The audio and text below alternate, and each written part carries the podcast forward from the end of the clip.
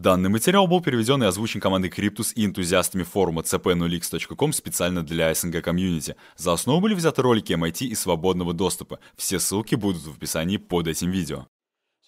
Сегодня мы поговорим, вернее, мы продолжим говорить о центральных банках.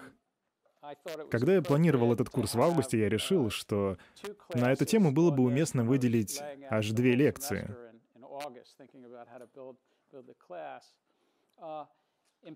Отчасти потому, что центральные банки играют важную роль в мире финансов, но также они играют и важную роль в деньгах. Деньги и центральные банки идут рука об руку уже около 300-400 лет. И их можно считать кастодианами или хранителями того, что принято называть фиатными деньгами. И я напомню, что наш курс как раз называется «Блокчейн и деньги». И многие вещи, которые мы будем обсуждать на этой лекции, имеют отношение к биткоину и криптофинансам. Даже при том, что цифровая валюта центральных банков не обязана быть основана на блокчейне. Я бы хотел вернуться немного назад к тому, что было на прошлой неделе. Отчасти из-за того, что Роб Али был тогда с нами, и я перенес часть информации с сегодняшней лекции на прошлое, для того, чтобы мы смогли все обсудить и чтобы Роб Али дал свои комментарии. Ну, если мы сегодня закончим пораньше, то сможем поговорить о предстоящих выборах. Разумеется, как всегда, мы пройдемся по материалам для чтения и по вопросам.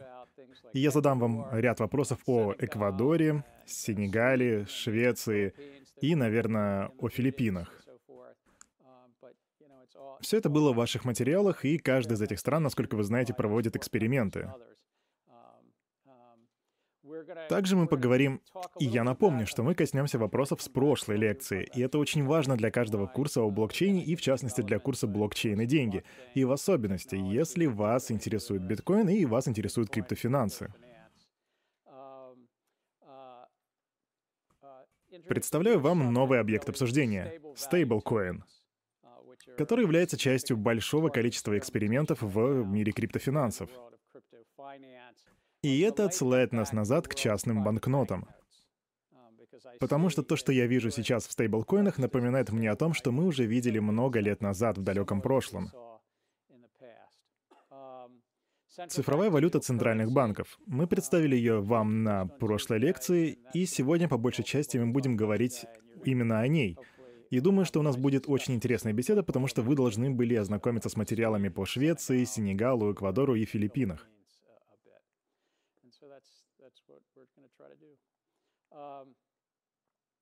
Это то, что нам сегодня предстоит. Поглубже погрузиться в тематику этих четырех стран. Мы уже говорили о MasterCard, когда с нами в аудитории был Шри. Шри — это муж При, также его зовут, правильно? И у нас как раз в материалах для чтения была статья по теме того, что MasterCard лишилась патента на частичное банковское обслуживание.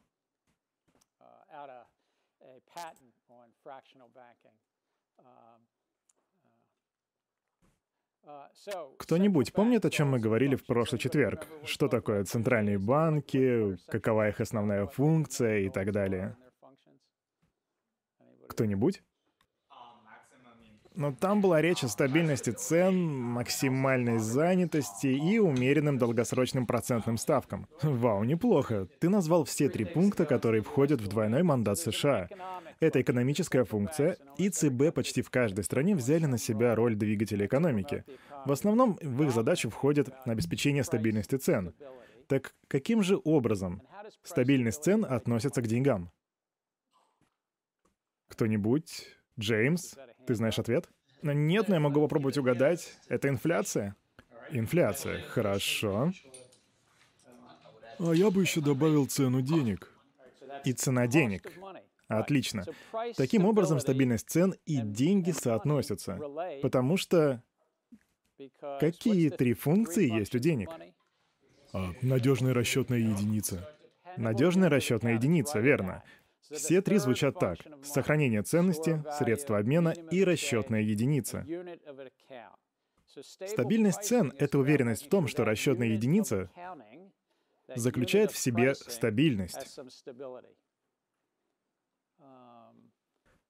Таким образом, стабильность цен имеет прямое отношение к деньгам и также продвигает экономику. Находится все это в самом сердце системы, в Центральном банке. Исторически это нужно было для того, чтобы не позволить королю потратить слишком много денег либо средств на войну с другим королем в другой стране. Это то, с чего все началось. Теперь же это самый эпицентр денег.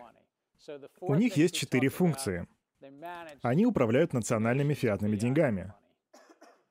Причем, причем в каждой стране а также предложение, цена и платежные системы. Платежные системы, по большому счету, перемещают деньги. И если вы хотите еще больше узнать, то у нас в MIT есть целый курс на тему центральных банков. Его ведет очень хороший профессор. Однако, как я и сказал, здесь суть в управлении национальными фиатными деньгами, то бишь надзором за банковской системой, потому что банковская система, по сути, это лишь способ перемещать деньги, а еще не выдают кредиты. Том, что делает банк при выдаче кредита? Используя слово «деньги» в своем ответе. А, Но ну, они увеличивают количество денег. Они увеличивают количество денег. Но каким образом? Они выдают суды. Они суживают деньги. Таким образом, банки стоят между инвесторами или вкладчиками. Иногда их еще называют депозиторами. Получается, что с одной стороны у нас вкладчики, а с другой стороны у нас заемщики и банки посередине. Вот почему это называется финансовым посредничеством, потому что они посередине. Конечно, это все не так просто, они не просто посередине, но, тем не менее, это большая роль. Итак, банки посередке занимаются деньгами, поэтому центральные банки хотят ими управлять. Изначально коммерческие банки существовали без центрального банка — они были сами по себе и периодически терпели крах, знаете, даже во времена маленьких итальянских государств. Они терпели крах, и им их выручали какие-то семьи или центральная власть. Но они были первыми. Да, сегодня кажется, что ЦБ были первыми, но нет, коммерческие банки появились гораздо раньше. Центральные банки — это банкиры своих правительств. Пол Такер, который сейчас преподает в Harvard Kennedy School, не так давно выпустил книгу. Он был заместителем управляющего в Банке Англии, и книга как раз о неизбираемой власти. И, как вы понимаете, Центральный банк обычно не избирается. Им не нужны избиратели, и при всем при этом у них огромная власть.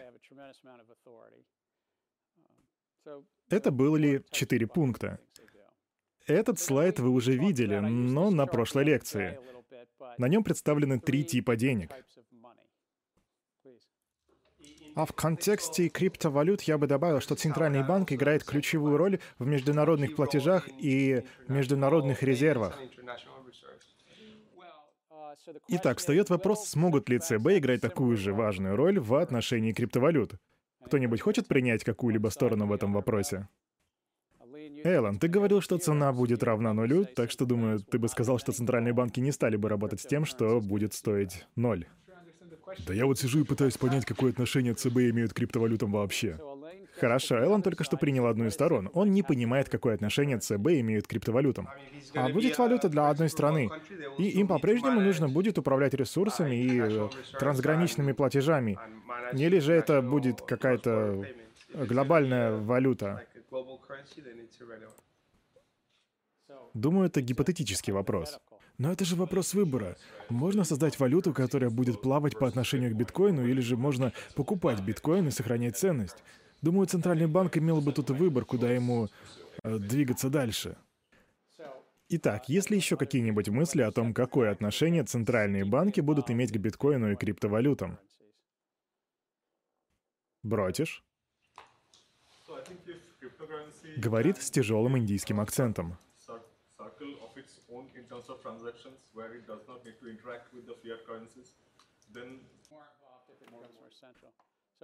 Вот почему бы и нет? Разве это невозможно? Я имею в виду, мы не знаем, что принесет нам будущее, и Эллен может быть вполне прав. Если крипта не взлетит, то ЦБ могут просто отмахнуться от нее, сказав, что финансовый эксперимент не удался. Но если же крипта наберет обороты, то как правильно твое имя произносить? Гильмеро? Гильермо. Гильермо говорит, что если будут появляться, появляться больше централизации, как и Бротиш говорит, то центральные банки возьмутся за крипту.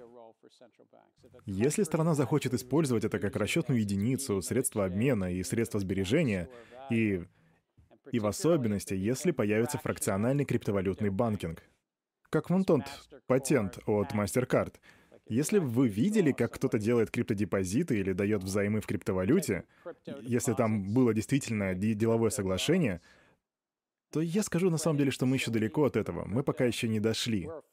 Но если бы это случилось... Шон? Мне было просто любопытно, вот если развивать эту тему, и, допустим, появится раздельное монетарное предложение, и чтобы Центральный банк мог выполнять при этом свою функцию, то как будет выглядеть в этом случае открытый рынок? А относится ли это... Ну, то есть, если криптовалюты будут иметь место, то как будет выглядеть рынок в таком случае? Думаю, Шон имеет в виду, что если бы мы были в том мире, в котором еще мы пока не оказались, и криптовалюта была бы доминирующей формой финансов, банковского дела и так далее, то могли бы мы представить себе, что Центральный банк будет проводить операции на открытом рынке. Кто-нибудь расскажет нам, что такое открытый рынок? Этого не было у вас в материалах, но мало ли вдруг кто знает. А это увеличение или уменьшение денежной массы. Верно. Центральный банк может купить часть денег или продать, и тем самым повлиять на предложение и, соответственно, на цену. Таким образом, операции на открытом рынке влияют на процентную ставку. Вы, наверное, не раз с этим сталкивались. У Федрезерва есть цель. И то, что на самом деле они делают, так это совершают сделки на открытом рынке, покупая и продавая. И тем самым они, соответственно, меняют цену. Цена денег измеряется в процентной ставке или курсами обмена валют. Так вот, Шон, я бы сказал, что если бы это стало доминирующей формой в экономике, то какой-нибудь регулирующий орган бы захотел повлиять на его цену. Но есть проблемка. Кто-нибудь уже догадался, о какой проблемке я говорю? Ну давайте допустим, Венесуэла приняла биткоин в качестве основного средства оплаты. В чем была бы проблема при попытке повлиять на стоимость биткоина?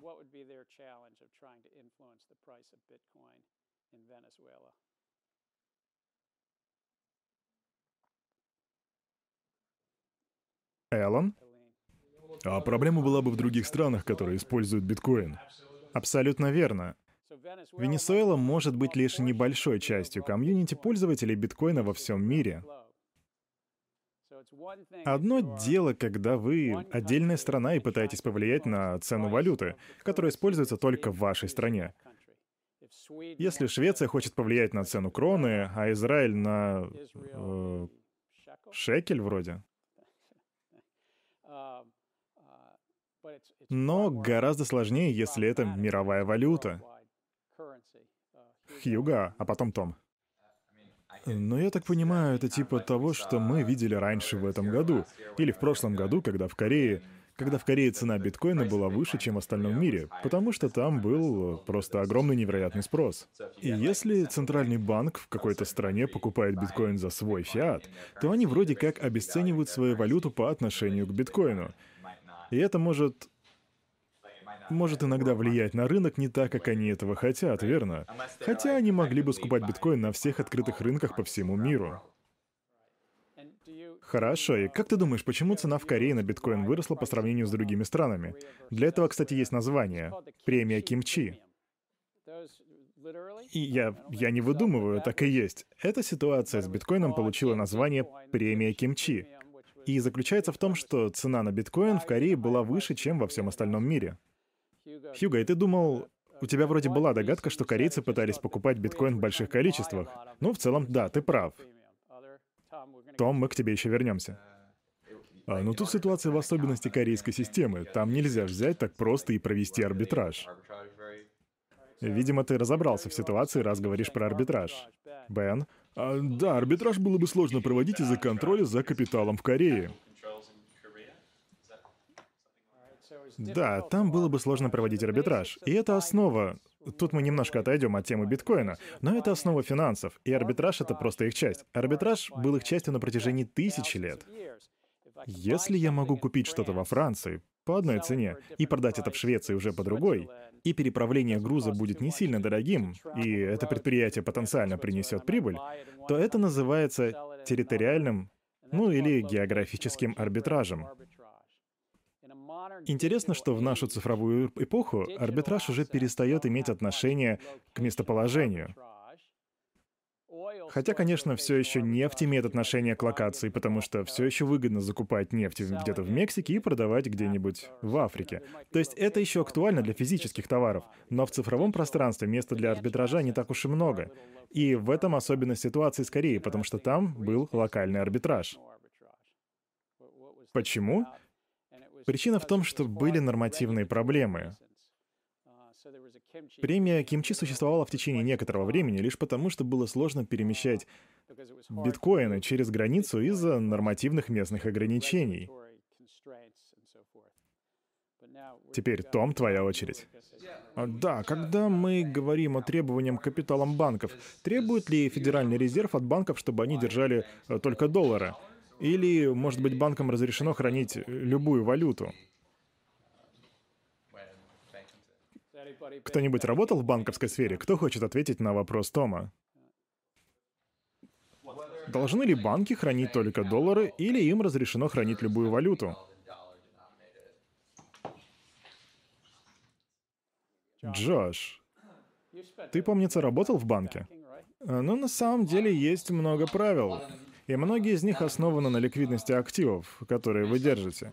Если у вас есть капитал, если он у вас в казначейских облигациях, которые очень ликвидны и которые можно скинуть достаточно быстро, то за то, что вы держите такие активы, полагается даже премия. Вообще, в правилах на самом деле, насколько я знаю эту тематику, не указаны конкретно на доллары, иены, евро или вообще другие валюты. Там речь идет вообще как бы о других активах. По сути, Джош прав. И тут мы возвращаемся к национальной единице расчета. Доллары, евро, юани. И здесь стоит понимать, что есть разные требования и разные измерения в зависимости от видения модели ликвидности. Таким образом, казначейские облигации США против германских облигаций могут иметь аналогичную ликвидность, и регуляторы будут оценивать их как примерно равные единицы. Но вот с валютами приходится проводить постоянный мониторинг и пользоваться зарубежными биржами, чтобы возвращать свою валюту назад. А у меня не так много знаний в области финансов и центральных банков. Просто вот размышляю о том, станет ли биткоин резервной валютой, или банки будут его поддерживать, как думает Гильермо. Ну, то есть центробанки могут ведь, э, ну, то есть не выдавать кредиты финансовым институтам, если финансовые институты держат биткоин. Так сложилось, что центральные банки действительно не благосклонны к биткоину и криптовалютам в целом. Но можно сказать, что они правы. Технология еще молодая, мало ликвидности и очень высокая волатильность. И основные площадки очень уязвимы для манипуляций. Мы не можем быть в достаточной мере уверены в том, какая цена у актива на данный момент. Но гипотетически, если он станет широко принятым, я подозреваю, что центральные банки по всему миру будут э, находиться в таком режиме, который будет гораздо более благосклонен к крипте, чем сегодня. Но предпочтение все равно будет отдано фиату. Да, вы ведь доверяете германским облигациям, потому что доверяете Германии. Ну, в целом, да. Просто интересно, что бы тогда было при внедрении децентрализации. Хорошо, давайте двигаться дальше. У нас есть три типа денег, которым приложил руку Центральный банк. Кто-нибудь помнит их? Тут даже подсказка на экране есть.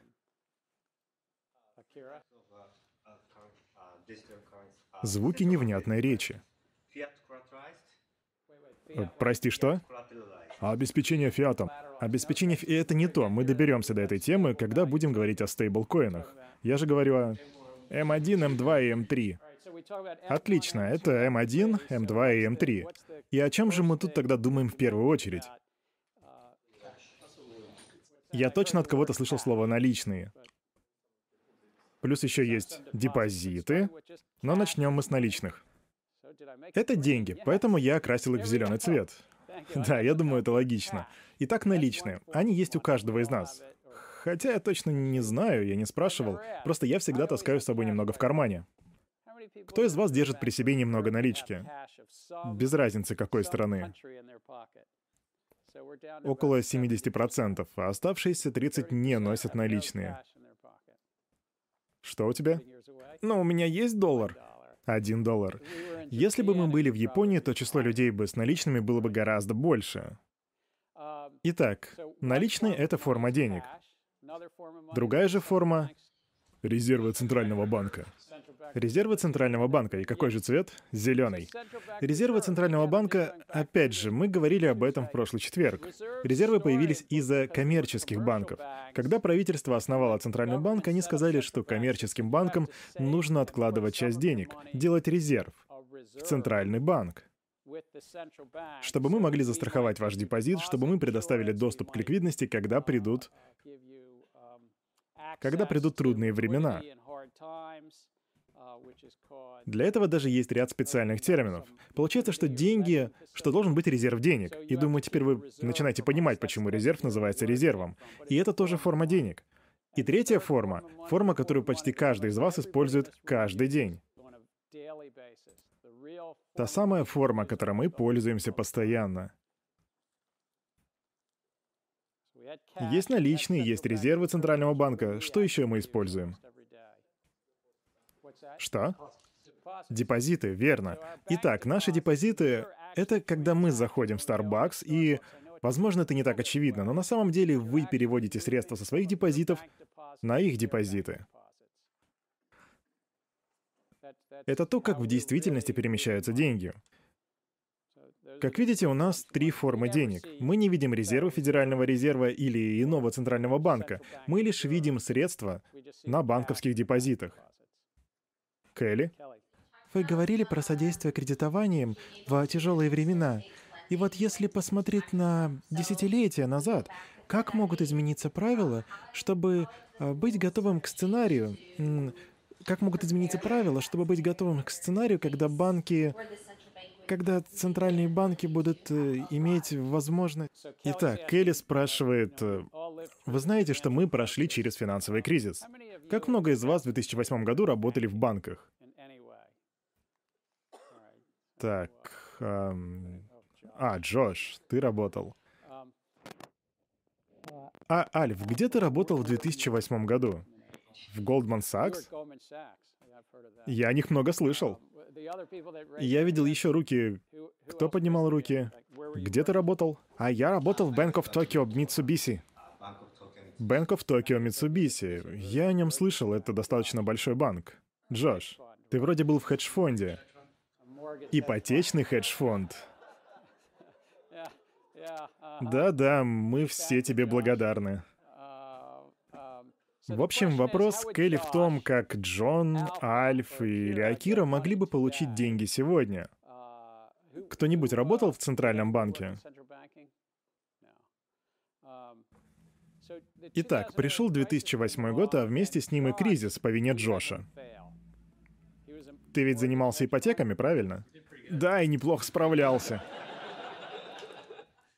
Окей. Что? Он нас подвел. Он нас подвел. В общем, Goldman Sachs тогда получил небольшую поддержку от государства. И Bank of Tokyo, вы получили какую-либо поддержку от государства? Нет, на самом деле ситуация на нашем рынке, и в частности на... в банке, была не настолько критичной.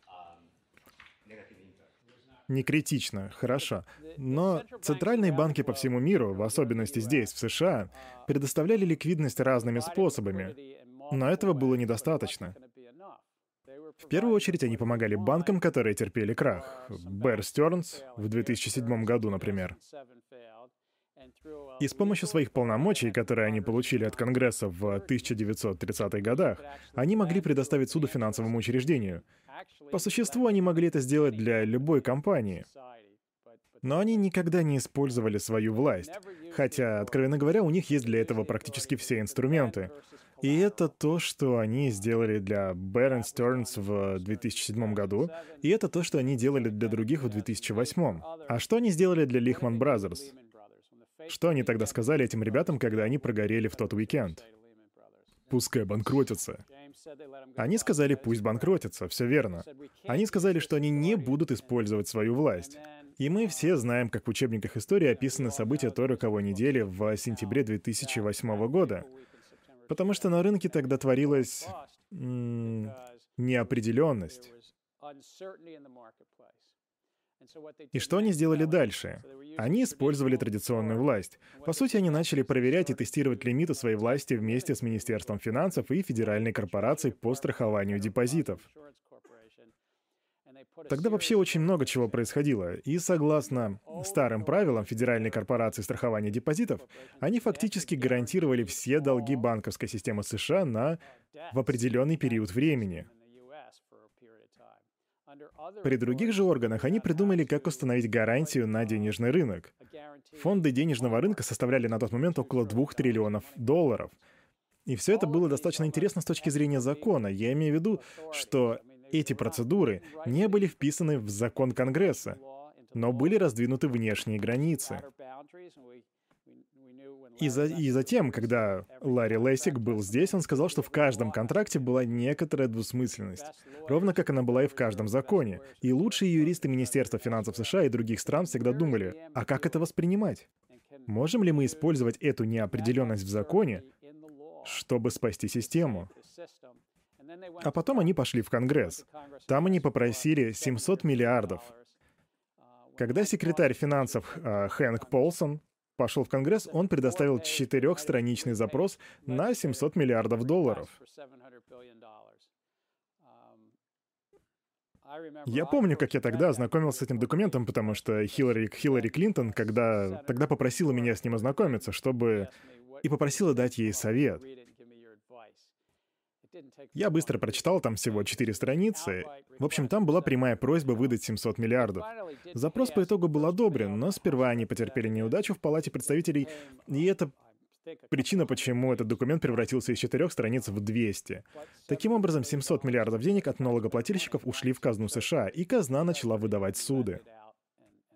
И все пошло-поехало. Десять лет спустя. Десять лет спустя и закон Дода Франга ограничивает некоторые действия федерального правительства. Так сказать, они сузили их возможности быть пожарными посреди бушующего огня. И сейчас в последнее время идут оживленные дебаты. Тим Гайтнер, который был секретарем казначейства, дал публичное выступление, как и Бен Бернаки, и они также написали несколько статей на тему того, что было бы неплохо ослабить закон Дода Франка. Но было и противоположное мнение. Люди, которые говорили, что нужно сохранить ограничения. Потому что если не сохранять жесткость, то появится то, что называется моральным риском. Кто-нибудь знает, что это такое? Но я думаю, это когда вы идете на риск, который не можете себе позволить. И при этом вы можете, вы можете быть... Э... Я не расслышал, кто идет на риск? Ну, это может быть банк или... Банки или финансовые учреждения. Если они знают, что их риск застрахован, то они будут идти на еще больший риск. Это чисто человеческая природа. У моего отца был маленький бизнес в Балтиморе. У него никогда не работало больше 30 сотрудников. Они производили сигареты, конфеты и делали автоматы для пинбола. И если он не сделает платеж в пятницу, то правительство Балтимора не поможет ему в понедельник. Сотрудники еще могут подождать неделю или две, сказав, «Слушай, Сэм...» Моего отца звали Сэм. «Мы дадим мистеру Сэму еще одну неделю, но через 2-3 недели сотрудники убегут». Но банки такие большие, такие привязанные к экономике уже десятки лет. Ведь то, что было в 2008 году, происходило не впервые. Государство вмешивалось, Центральный банк вмешивается. Таким образом, Кэрри, это ответ на твой вопрос. Он такой, у Центрального банка не так уж много возможностей для того, чтобы вмешиваться. Да, у них есть инструменты, чтобы, как я сказал, быть пожарными посреди пожара. Но они все, все же остаются пожарными. Мы от лица общества выступим на Конгрессе и скажем, что не нуждаемся в финансовой помощи. Но в середине какого-нибудь следующего кризиса какой-нибудь председатель Федрезерва или какой-нибудь президент будет снова прощупывать лимиты установленных законом полномочий. И, возможно, они будут снова стучаться в двери Конгресса. Думаю, мой вопрос больше о том, что было бы, если бы, например, если бы центральные банки поддержали биткоин, то какие бы были последствия того, что э, биткоин, ну, это ведь из-за его структуры. Биткоин нельзя, нельзя увеличить предложение. Ага, кто-нибудь хочет занять оппозицию в этом вопросе? Биткоин у нас теперь валюта, которая... Гипотетически это биткоин или какая-то иная криптовалюта. Эллен бы сказал, что однозначно другая. Алгарант или вроде того. Что случится? Что произойдет с гибкостью Центрального банка и правительства, если им нужно будет спасать свою экономику, но в случае с криптой? А будет падение, как, например, с ЕС. Э, напомни свое имя, пожалуйста. Айзек. Айзек говорит, будет падение. А что ты имеешь в виду под падением? Падение гибкости или что? Окей, Том. Ну, как мы понимаем, это же невозможно. Ну, то есть должно быть а, ограниченное количество монет, токенов или, или как их там называют. Ну, или еще протокол консенсуса и типа... Окей, Эрик. Просто, насколько я понял, Айзек говорит, что возникнут сложности. Том говорит, что это будет невозможно. А что говорит Эрик? Ну, это зависит от конструкции криптоплатформы или крипты, которая будет использоваться в этих целях. Потому что, как мы увидим, ну, возможно, позже в этой лекции, что есть обеспеченные стейблкоины, у которых есть смарт-контракты, которые обеспечивают соблюдение денежной монетарной политики для поддержания стабильности. Или все это очень... И вообще, все это похоже очень на работу в настоящем а, автоматическом режиме. Итак, Эрик утверждает, ну, там еще мнение. Есть еще вопрос курса биткоина. А ваше имя? Сенташ. А система майнинга содержит в себе протокол, который обеспечивает гибкость. Получается, Эрик и Санташ говорят, что есть некоторая гибкость. Причем гибкость заложена, прописана в алгоритме, а также она заключается в 51%. То есть, если есть, если есть консенсус 51%, то есть и регулирование. Но это сложно. Вот как Айзек сказал, это будет сложно. Я не уверен, что это невозможно, но я точно убежден, что это будет сложнее. Точно так же, как и в ЕС, очень сложно помочь Гребц в Греции, потому что теперь не одна страна, а несколько принимают решения. Консенсус — это то, что нравится немецкой экономике и немецкой политике, но это идет в разрез с тем, что нужно греческой экономике. А я вот опять сбит с толку тем, что мы меняем терминологию. Когда вы говорите о Центробанке и криптовалютах, а вы же не имеете в виду сами центральные банки, цифровые валюты центральных банков? Я просто... Да, думаю, думаю, тут имеет место гипотетическая дискуссия. А что если бы криптовалюта получила распространение по всему миру? Например, как биткоин в будущем. Я же правильно уловил ваши вопросы? Ну так-то фиат распространен по всему миру и используется. Распространен и используется как средство сбережения, используется как средство обмена. И тем не менее был кризис. Но он-то отличается от ЦБЦБ. Да, все верно, есть отличия. Э, просто интересно представить себе спецов по статистике иностранных валют, вот еще тех старых дней. Смогли ли бы они донести до рынка, что внезапно прошел hard selling? Эндрю спрашивает, а мог бы частный сектор быть... А я имею в виду, что ЦБ работал бы как частный сектор. В общем, мог бы частный сектор взять и поддержать криптовалюту. И в какой-то степени, разумеется. Это зависело бы от того, какие у них есть резервы. К тому же они являются частью правительства, у которого есть налоговая система и вооруженные силы. Очевидно, что членство в правительстве дает некоторые преимущества. Так что ответ — да. Но много юрисдикциональной валюты обычно терпят неудачу на, на каком-то уровне. Евро — это все еще эксперимент, и он может потерпеть крах через несколько десятилетий. Мы это уже проходили. Подавляющее количество таких проектов в прошлом не увенчались успехом, потому что не было единой политической системы, единого набора счетов для одного налогового органа. Иными словами, можно сказать, что в случаях с таким продуктом есть тонна проблем. Но давайте уже двигаться дальше. Нам есть о чем поговорить. Мы сейчас сделали обзор былых дней. Мы выяснили, что такое фиатная валюта, причем уже не раз. То, что фиат репрезентует все три формы денег. Депозиты, банкноты и резервы. Ими можно оплатить налоги, и они являются платежным средством. В нашей беседе мы, кстати, даже не дошли до того, будет ли биткоин или иная крипта приниматься для уплаты налогов, будет ли он принят в качестве платежного средства. Но я хочу вам напомнить, что каким бы ни было будущее, в ваших работах вы должны подумать над тем, будет ли правительство принимать их в качестве налогов, будет ли правительство одобрять их в качестве официальной единицы расчета. И до тех пор, пока этого не произойдет, потому что такое обычно не происходит, даже в тех странах, которые находятся в бедственном положении. И опять же, мы сейчас не говорим о ЦВЦБ, однако это можно было бы и сказать и про них. Если бы только ей нельзя было оплатить налоги, а это, скорее всего, можно будет сделать. Сейчас бы я хотел поговорить о частных деньгах. Раньше коммерческие банки выпускали банкноты. О них стоит думать как о а, бумаге, которая репрезентовала собой некий банковский депозит. Как если бы то, как сейчас перемещать мобильные деньги. Но вот эти бумаги выпускались задолго до появления центральных банков. В США это называлось свободной банковской зоной. Эндрю Джексон, седьмой президент США, и ему очень не, нравились, не нравился Центральный банк. Он называл его вторым банком США. И он упразднил его в 1830-х. Эндрю Джексон. Кто-нибудь знает, на какой купюре он изображен? На какую нанесен его портрет? Верно, 20 долларов. Та самая, которую мы постоянно передаем здесь. Правление Эндрю Джексона пришлось на период выплаты госдолга, и он был выплачен в ноль.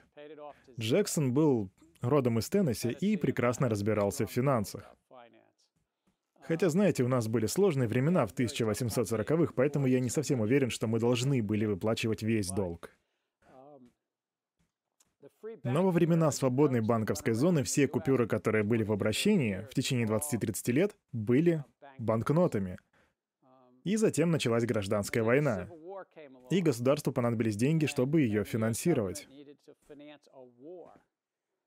В это время как раз-таки они начали печатать гринбеки, тогда, когда Север, вернее, Союз, хотели собрать средства. И они буквально начали печатать гринбеки. Тогда же был принят первый закон о Национальном банке, прямо в разгар войны.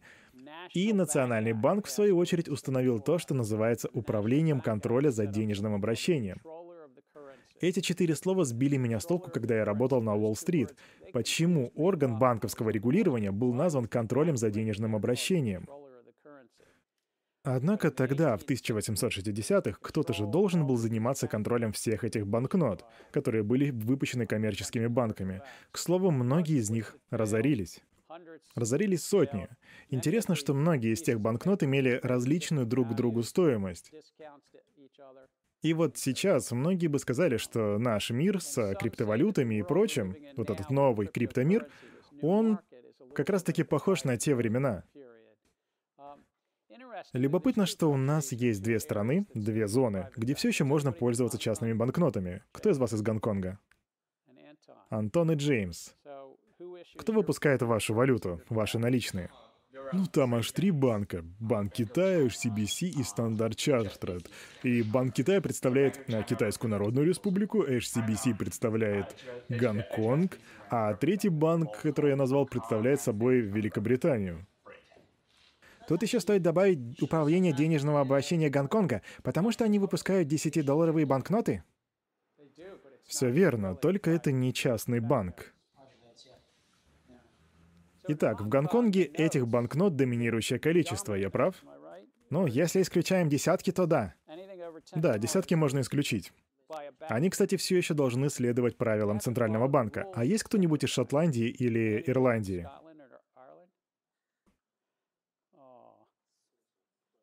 Не так много. Но там так же, как и Великобритании, с, с их стерлингами. Так что все это все еще существует, и это пока еще не рудимент. Однако регулирование там жесткое, несмотря ни на что. И это денежно-кредитный орган. Как он называется в Гонконге? Разве не центральный банк? Да, это не центральный банк. Они как раз и называются Управление денежного обращения Гонконга. Управление денежного обращения Гонконга. Как видите, слово «деньги» здесь прямо в названии. Прямо как в 1860-х, когда в США управление банком называлось контролем денежного обращения. Собственно, они и сейчас так называются. Джеймс? Э, пару слов об Англии. Если кто-нибудь будет путешествовать по Великобритании, у него будет шотландская банкнота, то лучше ее никому не показывать, потому что там люди начинают паниковать, когда ее видят. А это типа что, а почему эта купюра такая странная и так далее. То есть технически ей можно расплачиваться, но люди такие типа не-не-не, дай другую. То есть для севера это не очень хорошо, да? Не, не очень хорошо для юга. А я вроде читал, там достаточно забавная ситуация получается. То есть, а, вроде это не считается законным платежным средством на юге, и при этом это также и не платежное средство на территории самой Шотландии. Но при этом вы можете использовать их как платежное средство в Великобритании. И при этом, то есть это все при том, что Шотландия является частью Великобритании. Думаю, Рос знает, о чем говорит, потому что вообще мало кто знает, но Рос у нас работал юристом по банкротству в одной фирме до того, как он начал работать в MIT. Так что тут я, пожалуй, соглашусь с Росом. Мораль тут простая. Если у вас есть шотландская банкнота, верните ее назад, потому что она никому не нужна. Понятненько. Итак, стейблкоины. Итак, Джеймс, что ты нам расскажешь о стейблкоинах? Ну, в теории это токен со стабильной ценой, так что вы можете его обменять на то, чем он обеспечен. Так а что ж такое стейблкоин? И какую ценность он имеет? В чем их болевая точка в криптопространстве? Почему они вообще появились? Я давал вам материал на эту тему, так что я надеюсь, что кто-то... Звуки неразборчивой речи.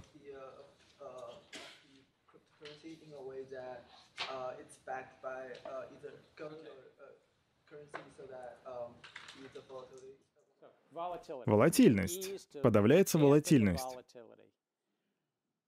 Зачем кому-то нужен криптоактив с подавленной волатильностью? Какой может быть use case у крипты без волатильности? Ну, можно как пример привести суды и сберегательные счета в качестве... А, это может быть, да, это можно использовать как пример. Хотя, наверное, криптоактивы не подразумевались изначально как то, что будет иметь э, стабильную ценность.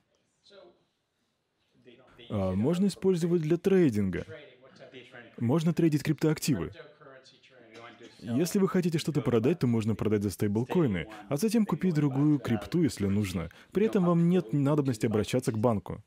Окей, почему бы не использовать для трейдинга в самом деле? Раз там погашается волатильность, то это вполне логичный вариант. Вы можете торговать разной криптой, переходить с одной на другую, но если вы хотите сохранить ценность в моменте, то вы можете обратиться к стейблкоинам.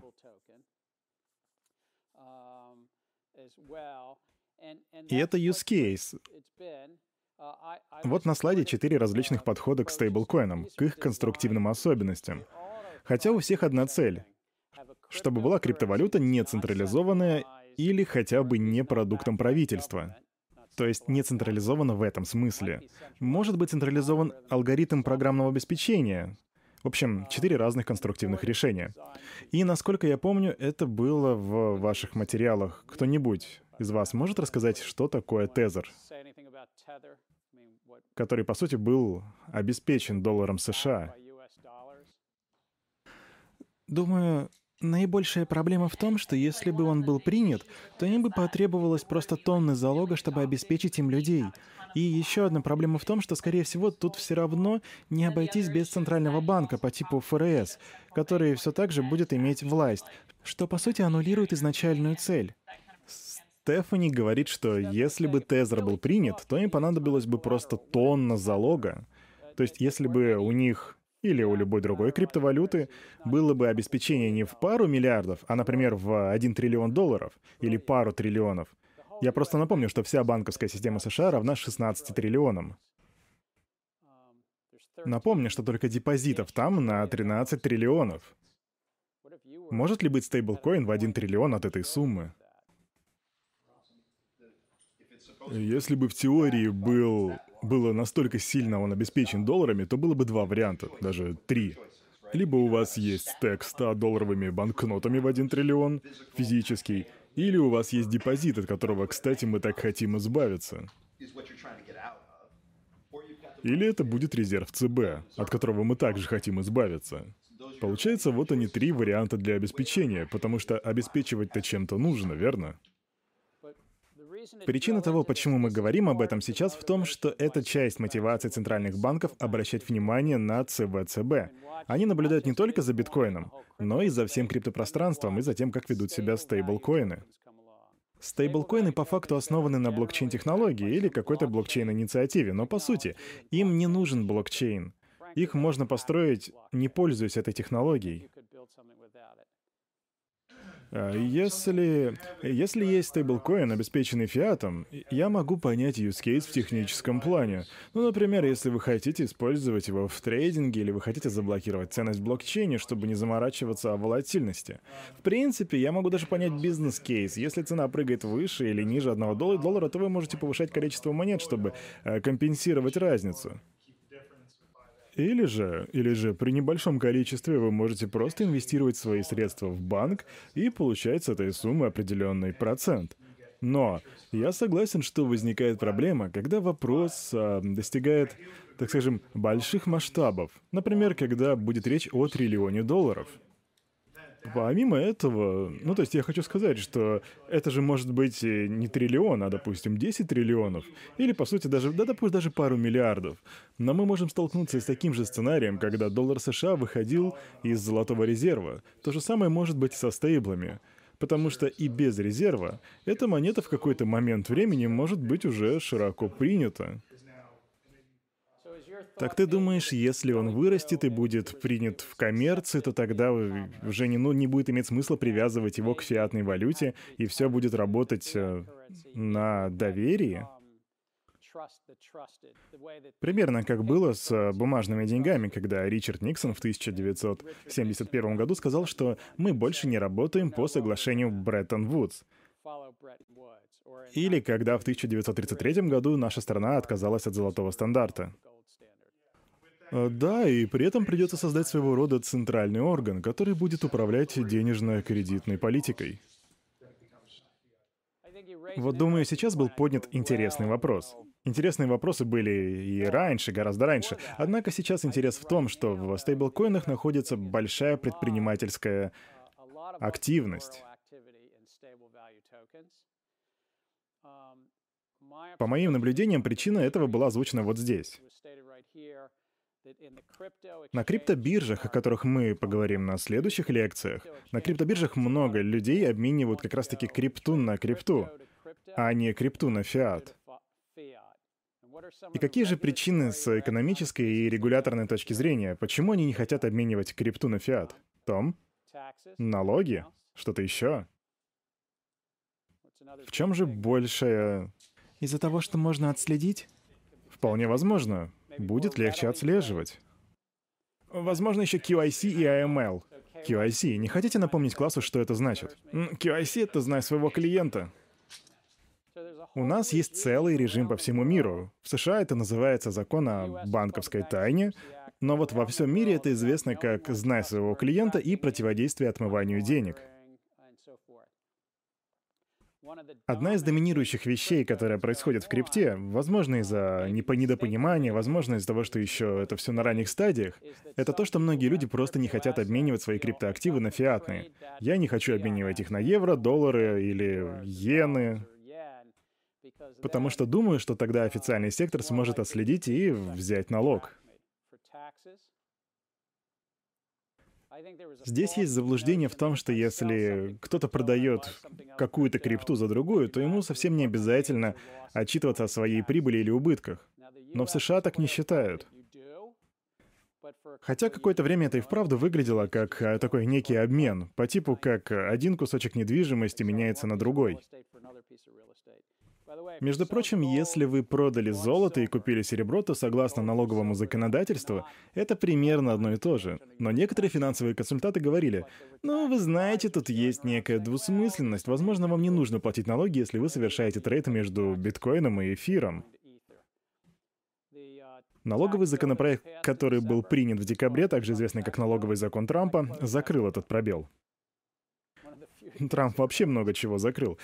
Думаю, что из-за незаконной деятельности, из-за налогов, многие люди сказали, что предпочли бы обмен на крипты на крипту. Но есть еще одна причина, по которой люди хотели бы видеть стейблкоин в платежной системе. И мы, кстати, говорили на эту тему еще на прошлой неделе. Я вижу там руку. Поможешь мне? Ну, просто это очень быстро и рентабельно.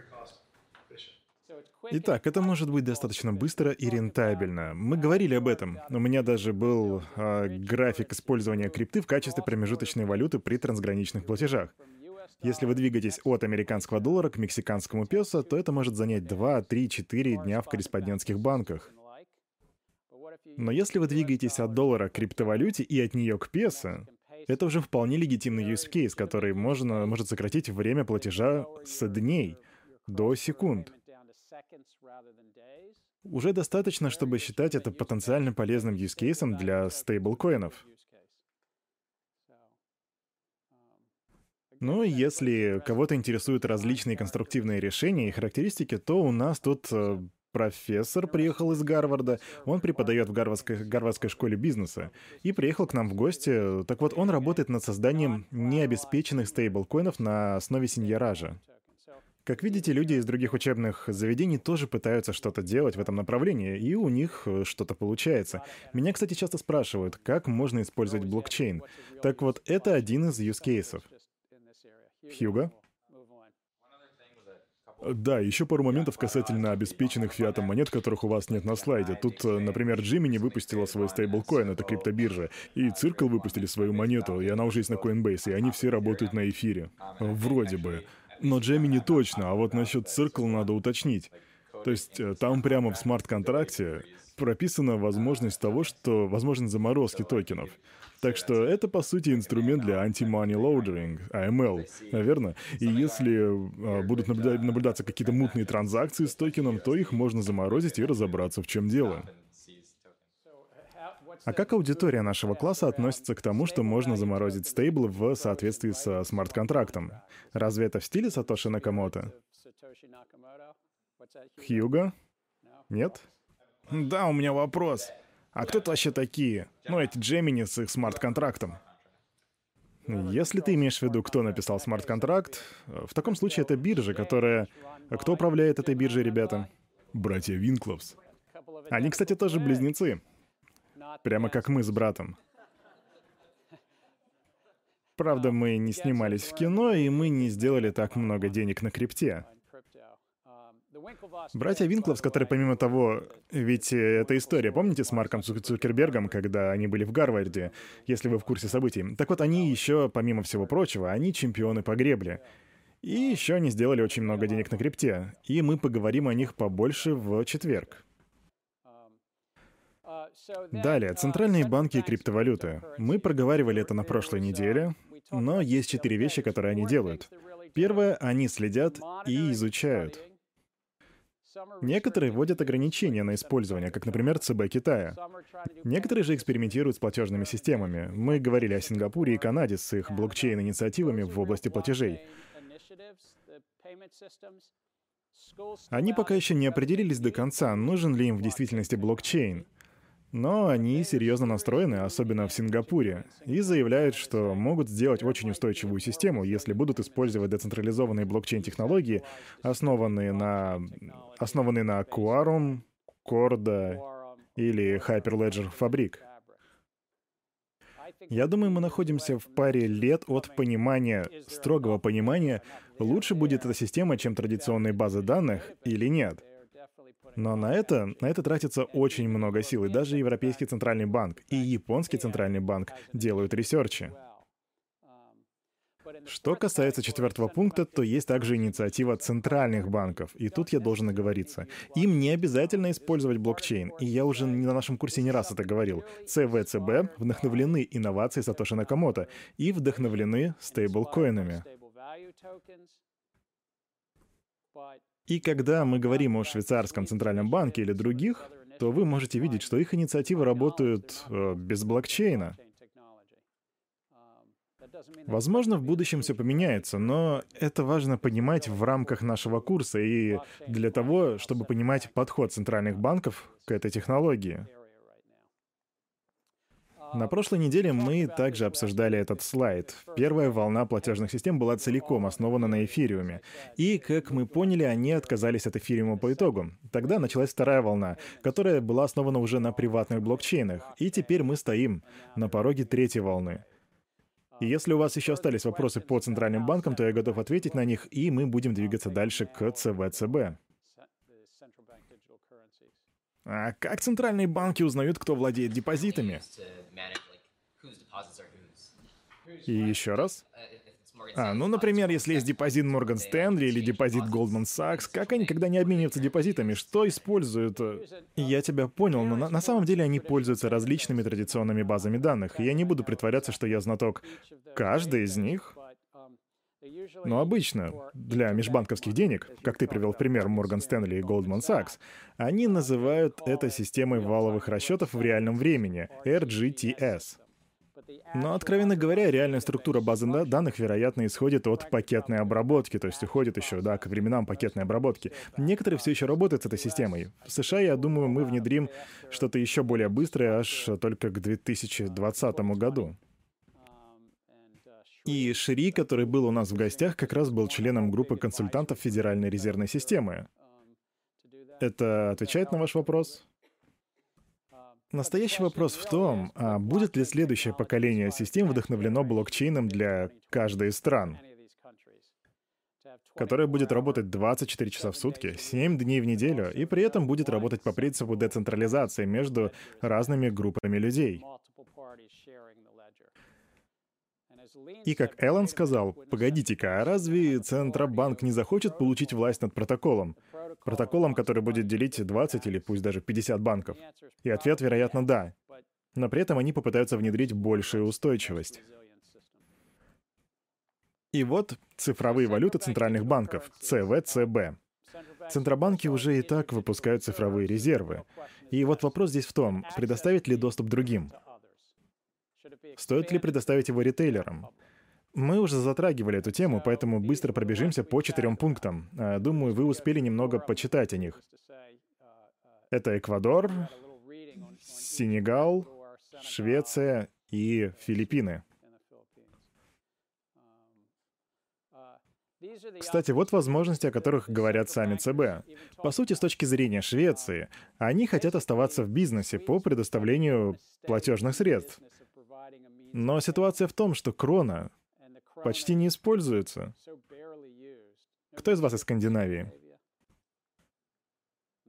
А, крона почти не используется, поэтому они хотят, чтобы она имела больше влияния. И вот я не помню, есть ли этот график на слайде. Это не то, не то, не то. Да, я не добавил этот график. Так какие же проблемы тут есть? Какие проблемы и вопросы волнуют центральные банки? Финансовая стабильность? Изменится ли посредничество банков в кредитовании? Денежно-кредитная политика? Структура платежей? Или же все вместе взятое? Эллен? Да, финансовая стабильность. В основном набеги на банк. И я не знаю, я говорил с ними, и, и Роб Али знает об этом гораздо больше меня, но вот в моих разговорах с центральными банками я слышал о смеси того, о чем говорит Эллен, с третьим пунктом, там, то бишь с распределением кредитов. Они так это видят. Если мы подключим ЦБ напрямую к привлечению розничных депозитов, то можно ли нам подключать Центральный банк к распределению кредитов? Или, по сути, если мы уменьшим потребность в коммерческих банках, то не уменьшим ли мы таким образом кредитование самой экономики? В нормальном состоянии они беспокоятся о кредите и о его продлении. А вот во времена кризиса они беспокоятся уже о том, что может дестабилизировать систему. И это то, что я уяснил из разговоров с руководителями центральных банков за эти 8 месяцев. Айзек? Так, если центральные банки будут принимать депозиты, а не коммерческие банки, разве это не отразится на процентной ставке? Потому что у них есть все эти вот эти фонды. Ну, то есть здесь может быть такая ситуация, что корректировка будет происходить по этим самым фондам.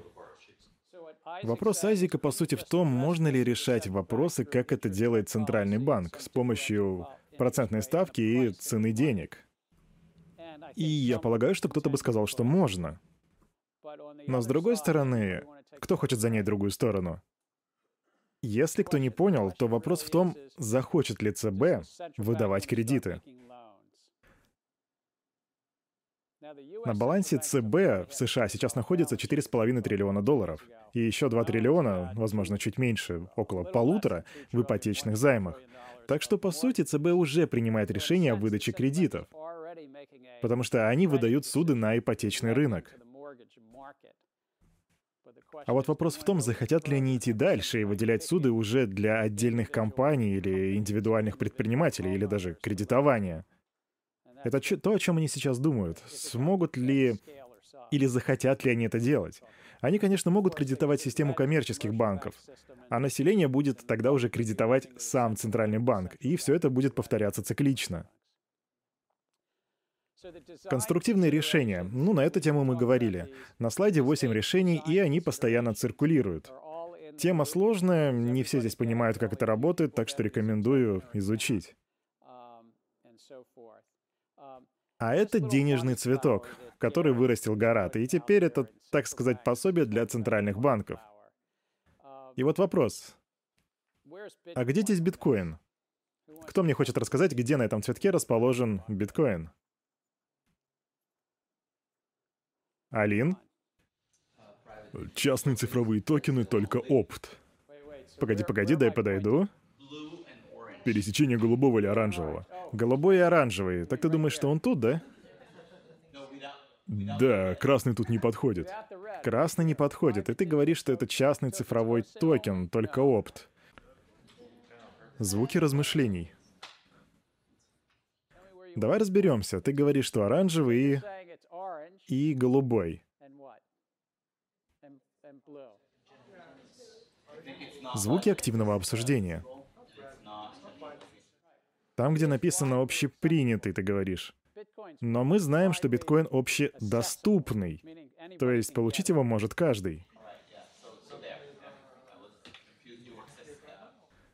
Я бы сказал, что можно применить любую форму денег к любому из этих блоков при поддержке правительства или без нее. Хорошо, а где стейблкоины? Ты сидишь ближе всего ко мне, так что напомни свое имя. Коннери? Коннери, где будут стейблкоины? Я дам тебе подсказку, они не выпущены Центробанком, так что это не зеленый овал. Эм, частные цифровые токены? Ну что ж, абсолютно верно. Их можно делать или оптовыми, или общедоступными. А, но ведь многие из них выпускаются централизованно, пускай и без Центробанка. Я так понимаю, это зависит от того, что мы понимаем под Центробанком, верно? То есть это ведь э, может быть не обязательно суверенный центральный банк и не обязательно организация-эмитент, которая привязывает токен к доллару, как Тезер. Думаю, это потрясающий аргумент. Стейблкоины, который... Стейблкоин, который обеспечен фиатной валютой, в действительности не выпускается центральным банком. А значит, и зеленый овал нам не подходит. Но все равно есть сильная зависимость от центрального банка. Есть зависимость от депозитов, размещенных в коммерческих банках. Тезер, капитализация которого немного превышает 2 миллиарда, там около двух с половиной миллиардов, как раз обеспечен долларом США. И вот в один момент в прошлом году ними случилась ситуация, что они потеряли счет в одном из э, коммерческих банков. Это значит, что коммерческий банк, по сути, не захотел взять их доллары. Выходит, что им кто-то сказал, «Ребята, забудьте, мы не можем принять вас как своих клиентов, потому что мы должны отчитываться по AML». Так что, по сути, они сильно зависят от Центрального банка, в конце концов. Я думаю так. Но при этом Центральный банк не выпускает эти токены. Верно, да, это вопрос централизации. Таким образом, в криптопространстве есть масса парадоксов в вопросе, что есть централизовано, а что децентрализовано. Однозначно, что продукт Сатоши Накамото относится к первому варианту. А теперь вернемся обратно к странам. Тут у нас Эквадор. Кто-нибудь читал статью про Эквадор? Кто нам расскажет? Леонардо? Я думаю, это история неудач. История неудач. Потому что они начали делать электронные деньги, которые выпускались их центральным банком. Только вот к центральному банку не было должного доверия со стороны клиентов. И их подделка попросту не взлетела, потому что правительство Эквадора объявило дефолт за несколько лет до предполагаемого запуска. Ситуация набирала обороты, а их экономика трещала по швам. Поэтому правительству пришлось предложить людям что-то более традиционное, потому что у них попросту не было места для экспериментов. Еще интересным моментом в этой статье было то, что финансовые институты не обязывали к использованию этой валюты. И на самом деле интересно было бы узнать цифры по их э, минимальным лимитам. Да и вообще было бы неплохо получить больше доступ к цифрам, чтобы ну, провести анализы и понять, что же по итогу произошло. Возможно, возможно. А еще, как мне кажется, были завышенные ожидания. Они утверждали, вернее, заявляли, что у них будет полмиллиона пользователей.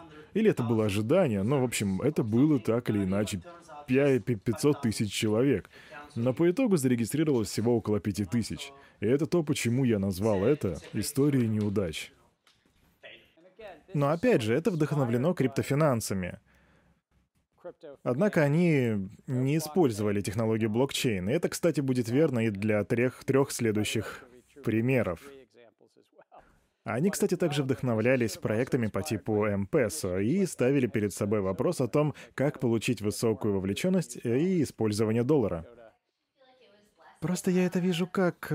Я это вижу не как большое желание интегрировать новую технологию на блокчейне, сколько желания получить прибыль побольше. Потому что они заявляют, что, по сути, у государств будет монополия на это. И, как Леонардо заметил, у них там была гиперинфляция.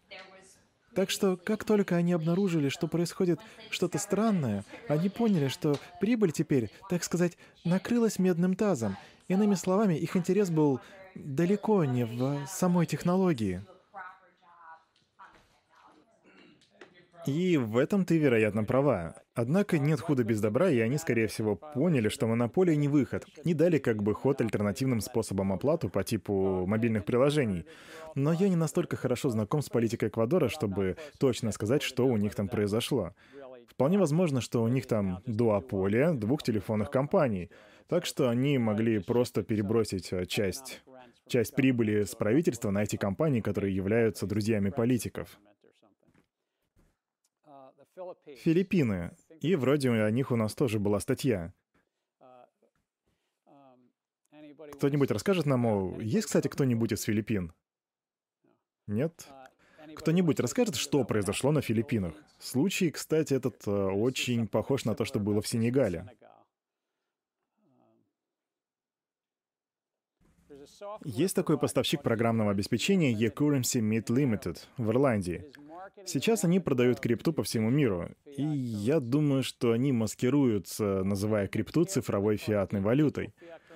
Но, тем не менее, каждый раз, когда появляется пресс-релиз из Филиппин, Сенегала и так далее, то в этих пресс-релизах вы можете видеть э, отчет о блокчейне, используемом для...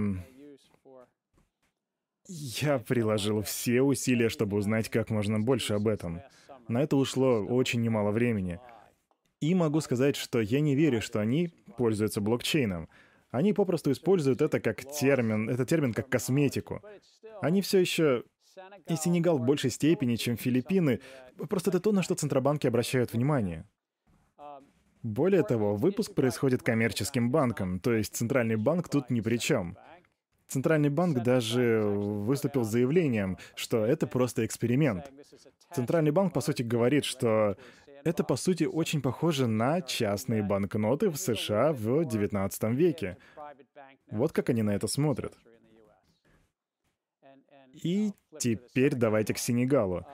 Это в Западноафриканском экономическом монетарном союзе.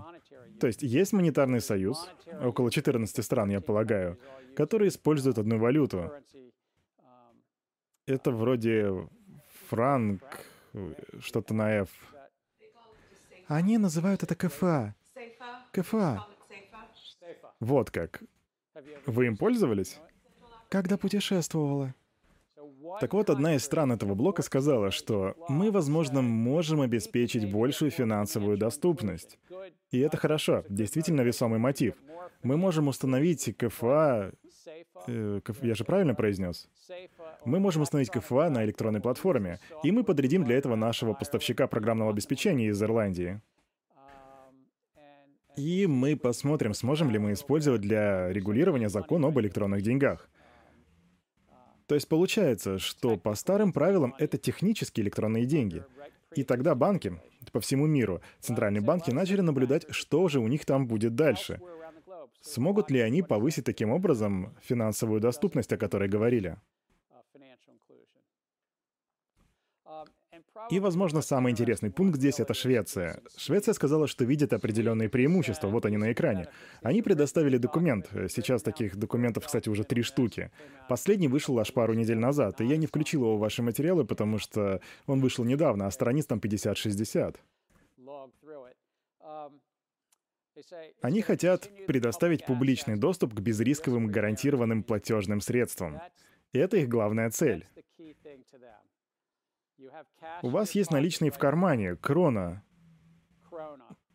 но ей пользуется мало людей. Они, очень мало людей используют крону, вплоть до того, что продавцы в Швеции говорят, мы не принимаем крону. И это не настолько большая страна, чтобы куча людей сочли, что нужным будет держать крону как средство сбережения. И общая сумма... У тебя вопрос? Просто все компании, которые проходят листинг, если листинг в Стокгольме, то этот листинг проходит в кронах. Как же получается так, что люди не используют кроны, но вот на рынке она пользуется популярностью? А, да, крона, крона используется в цифровом виде, это верно. Но я говорю про бумажную крону, физическую. Так вот, они там говорят, нам как бы хочется, чтобы правительство все же имело прямое отношение к правительственным электронным деньгам. Далее свойства. Они говорят, что нужно предоставить широкий спектр услуг и сделать их доступными. Также у них есть некоторые соображения касательно структуры, и еще они готовы установить процентную ставку. Они думают, что это будет иметь смысл. Также там должна быть электронная идентификация. Нужна функция отслеживания. Это прописано прямо в документации. Они не собираются делать анонимные цифровые деньги. Этот график уже не из их отчета, однако, как видите, синяя линия — это Швеция. Это их непогашенная наличность. Физические деньги. 4% от их ВВП. Сейчас, кстати, на данный момент это уже 2%. США и Европа — это вот эта зеленая линия, и у них примерно 10%. Но как нам с вами удалось выяснить на прошлой неделе, 80% этих денег — это 100-долларовые купюры, и более половины из них находятся за пределами США.